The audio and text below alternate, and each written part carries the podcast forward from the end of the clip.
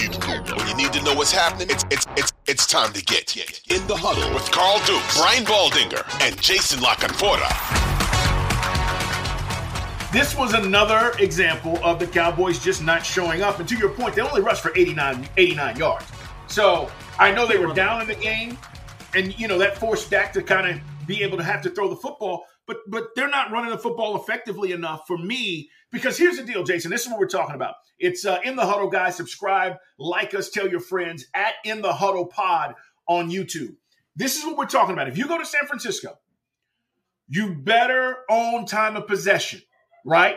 Because if you don't, you're in trouble because McCaffrey and Debo and all these guys we're about to talk about with San Francisco, they're going to be scoring points. And the Cowboys don't run the ball well enough for me to believe that they can go out there and own time of possession. If you're going to get in a shootout with San Francisco, you're going to lose. And so that is my concern for this Cowboys team who hasn't been out of the divisional round every year that, that Dak has been there and, and has taken them to the playoffs. So it is a big concern for the Cowboys as they finish up the rest of the season. And by the way, as we're talking about schedules, they will finish up at Dolphins, Lions, and then at Commanders. These next two, it wouldn't surprise me if they if they screw it off. It would not surprise me if they lose to the Dolphins well, and the Lions. If you're if you're Mike McDaniel and you're preparing for this game and it's a team you don't see a whole lot, you're going to watch their previous game because if they played a team in your division right? And they got the ball crammed down their throat. And then you're going to go back and watch the games that your family tree, your coaching family tree played against them, like San Francisco, right? And we established the run early. We set up play action. We crammed the ball down their throats. What do you think he's going to do with his two backs? Like, what do you think they're doing with their fullback and their two running backs? Like, do you think they're going to let Micah Parsons tee off on Tua in the first quarter?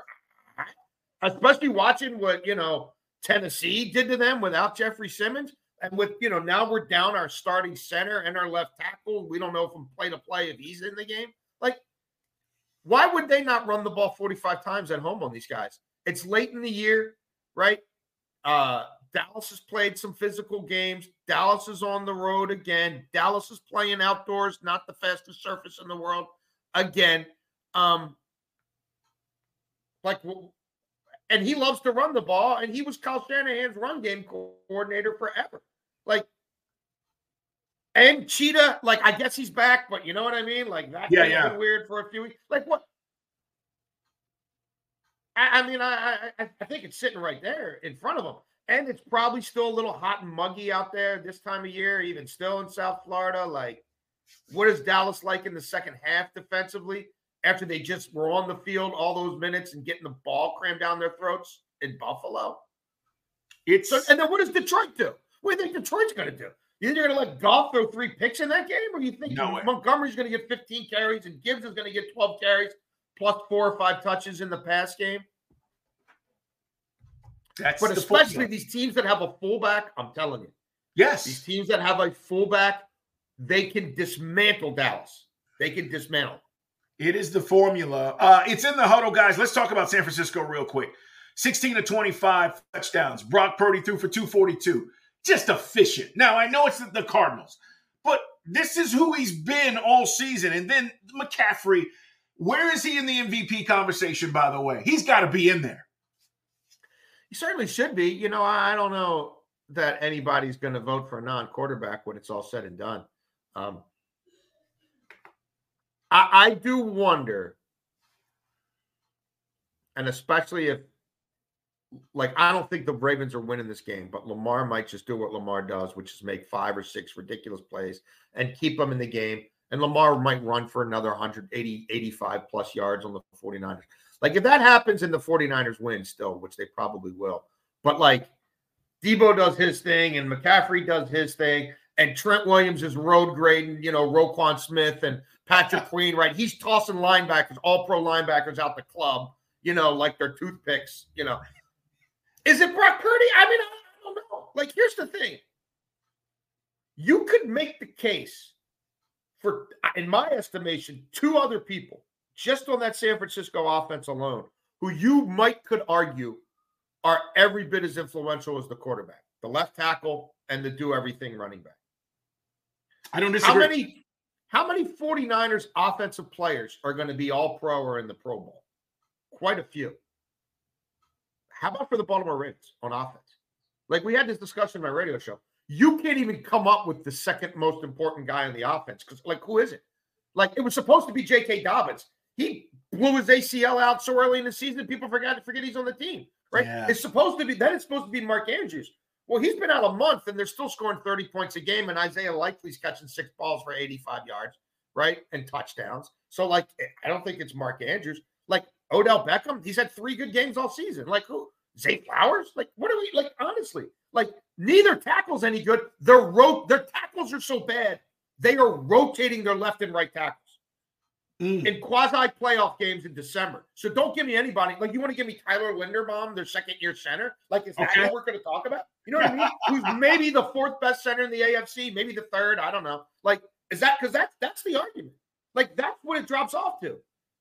There's not a single other guy outside of the center, or, or, you want to go Kevin Zeitler because he's been doing it forever. Not that he's having his best season, but like you want to give me the right guard. You want to tell me the right guard is the other blue chip player on offense? Okay, so who's the MVP? Yeah, it's a it's a valid question, uh, and, and I can't wait for that game this weekend. By the way, it's going to be great. You're right because a lot of people will say, "Is this going to be a future matchup?" We'll see in a few weeks down the road in January or you know early February, maybe.